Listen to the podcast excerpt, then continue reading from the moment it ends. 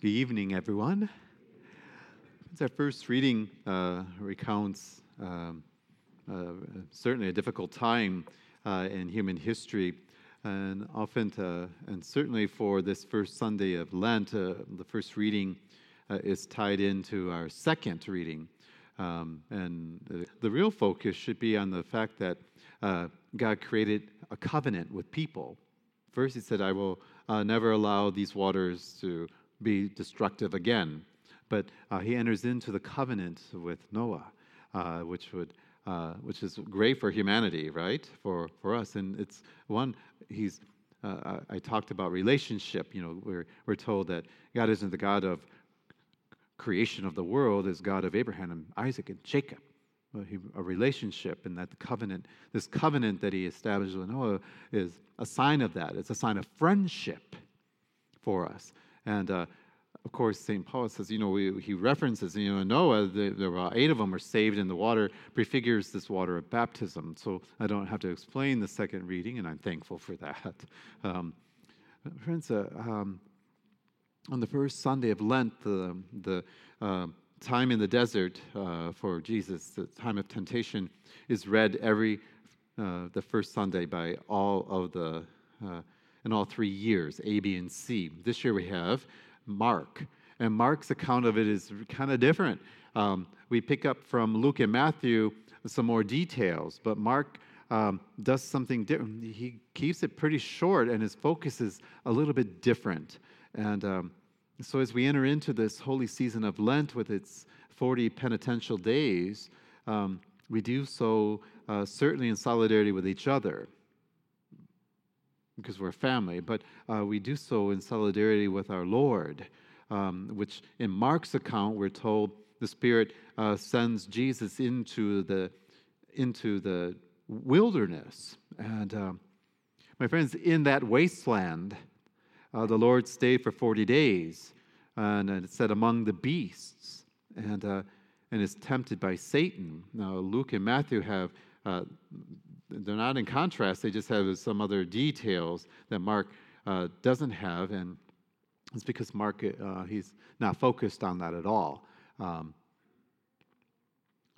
so, what is the purpose then of this retreat of Jesus? Uh, I, I lightly joke about it because Mark almost presents it. It's only like five sentences. Matthew and Luke go on and on a little bit about it. Mark's just like, here, kind of like a blip, and then he moves on. Um, so, what is the purpose of this retreat, if you will, at the beginning of Jesus' ministry? And how does it affect us? And uh, the wasteland, um, as I call it, or the wilderness, signifies a place of emptiness, of dryness, of isolation. It is a place devoid of comforts and conveniences and even consolations. In the desert's barren, uh, barrenness, um, one is forced to confront the full reality of the self. Each one of us. I joke and say, wherever Father Mark goes, that's where Father Mark is. I can escape you guys, but I can't escape myself. you know, wherever I go, there I am. So I need to deal with me. And that's what I'm saying. When we go into that kind of environment, there are no distractions. I get to deal with me. And um, one has to be then very collected about themselves and uh, very alert and very focused and really active uh, to, re- to survive such a time. In the desert, uh, remember, Jesus, what we say, Jesus is fully divine and fully human. So, in uh, the desert experience of Jesus, he wrestles with the limits of his humanity. The desert experience uh, recreates and purifies and renews us, but not Him. Uh, our Lord, it's a little bit different for Him. Um, but my friends, uh, um, for old scripture scholars and uh, uh, the whole idea of 40 days, uh, fasting, all that, it has a lot of Old Testament symbolism. And um, so, because of that, I'm going to bring up some pieces. In the beginning, when God created the heavens and the earth, the earth was a formless wasteland. Genesis chapter 1, line 2. In the beginning of his ministry, Jesus enters the wasteland to prepare for his work of recreation. You remember, Jesus has been, well, we know him as Jesus, but uh, the Son has been with the Father from the beginning. And uh, when we study, especially Hebrews, we find out that uh, the Son uh, was very active in creation. You know, when we think about it, we think of God. And remember, we have a triune God Father, Son, and Spirit. And uh, in in the, all the letters to the Hebrews, we get a, this amazing picture. But that's a different homily. I, am gonna, I'm regressing. I shouldn't talk about that because we'll be here all night long. but Jesus enters this wasteland to prepare for his work of recreation for us, on us. For just as the Lord once found his people in the wilderness, a wasteland of howling desert, Deuteronomy 32 10 so too will Jesus find human beings then in the wasteland, a little bit different, a wasteland of anger, of sorrow, of regret, of doubts, of denials, and of sin. From his experience in the desert, Jesus goes forth to meet us in that wasteland where he ultimately will shepherd us, his people. Friends, similarly, the wild beasts uh, signify that which is raging in humanity idolatry, fickleness, faithlessness. Now, uh, one year from now, if you come back and we'll be in Luke's gospel, you're going to hear me take a little different twist on the beast. Letting you know now, because I know you won't remember. but I'll be able to say, I told you I'm going to talk different. But here, in Mark's gospel, the beast represents all the chaos. Through Moses, God warned the people who had forgotten about him. There it's, he said, emaciating hunger. And then he went on to say, and the teeth of wild beasts I will send among you. Deuteronomy 32, 24. In the desert, Jesus is one with the will of his heavenly Father. There he is strengthened for his mission to make God known, to make God loved, that God will be worshiped and adored from the heart of the people, no longer just lip service and externals. The union of Jesus with his Father tames the chaos of humanity's soul. Friends, I recall how uh, Eliphaz urged Job uh, to make an appeal to God. There it says, At destruction and want you shall laugh. And then goes on, and the wild beast shall be at peace with you. I'm covering my tracks because Luke and Matthew, their vision of the beast are like Garden of Eden before Adam and Eve messed up. and there in Job, the book of Job, it says, Then you shall approach the grave full of vigor a, free, a foreshadowing of Christ and what he would do. My friends, this reality is fulfilled in Jesus then, and in those whom sincerely embrace the graces of the time of Lent that we have. Um, it will have make great meaning. In Mark's gospel, we're told, uh, and the angels ministered to him. This is a stark difference from uh, Luke and Matthew's account. So it implies in Mark's gospel, Jesus does not confront his temptations alone.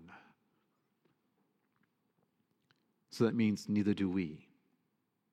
God provides us with his love, God, God provides us with his grace uh, to see, if you will, divine providence at work in every occasion of temptation.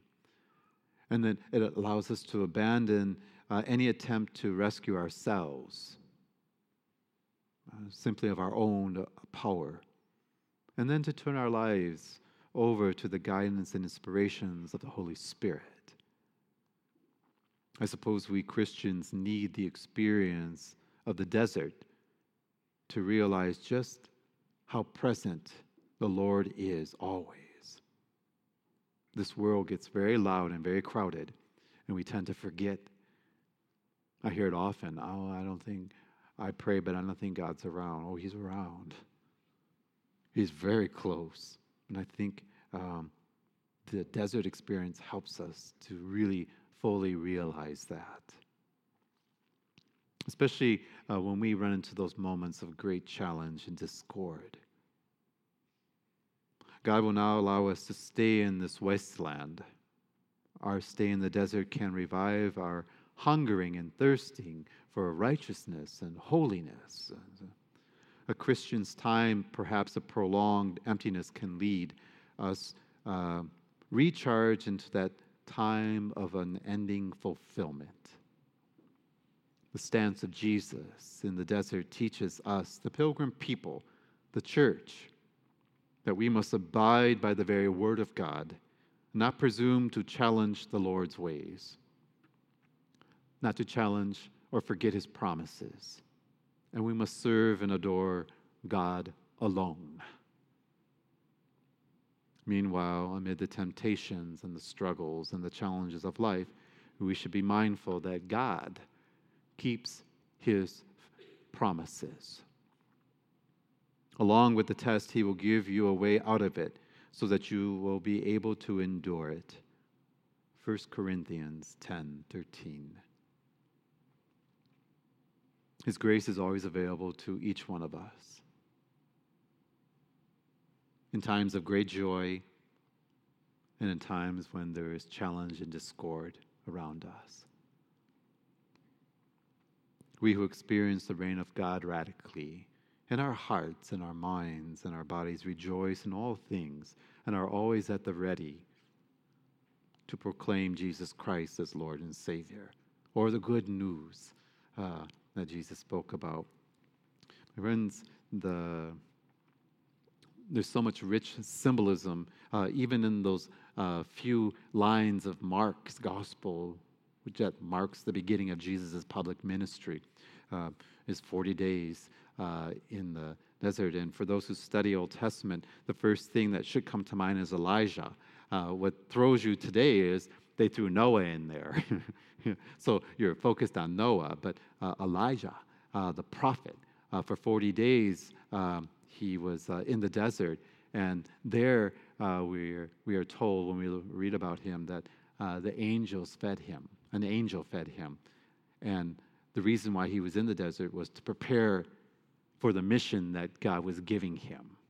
And um, Jesus, remember, for in Jesus' time, they thought he was the new Moses. So, uh, 40 years, 40 years, the people were in the desert. And Moses would lead them. And then it was God who would feed them with manna. And then ultimately, when they start screaming, you know, the birds, uh, uh, i forgot the name of the bird. It's like a pigeon. Uh, they ate that too. I mean, just uh, for good measure. Not only will you give you bread, I'll give you this too. And um, what God was doing was preparing the 12 nations, the 12 tribes, to be his people. They failed. They failed the test and the debt. That's why they were out there so long. Where Jesus, uh, the tests come for him and he passes them.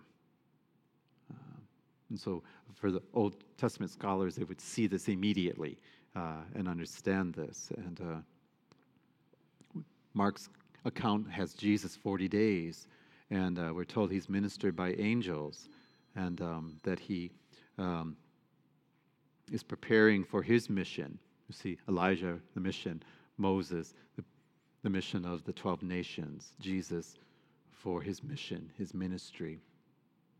Where does that leave us? We're sojourners in this world. This is not our homeland.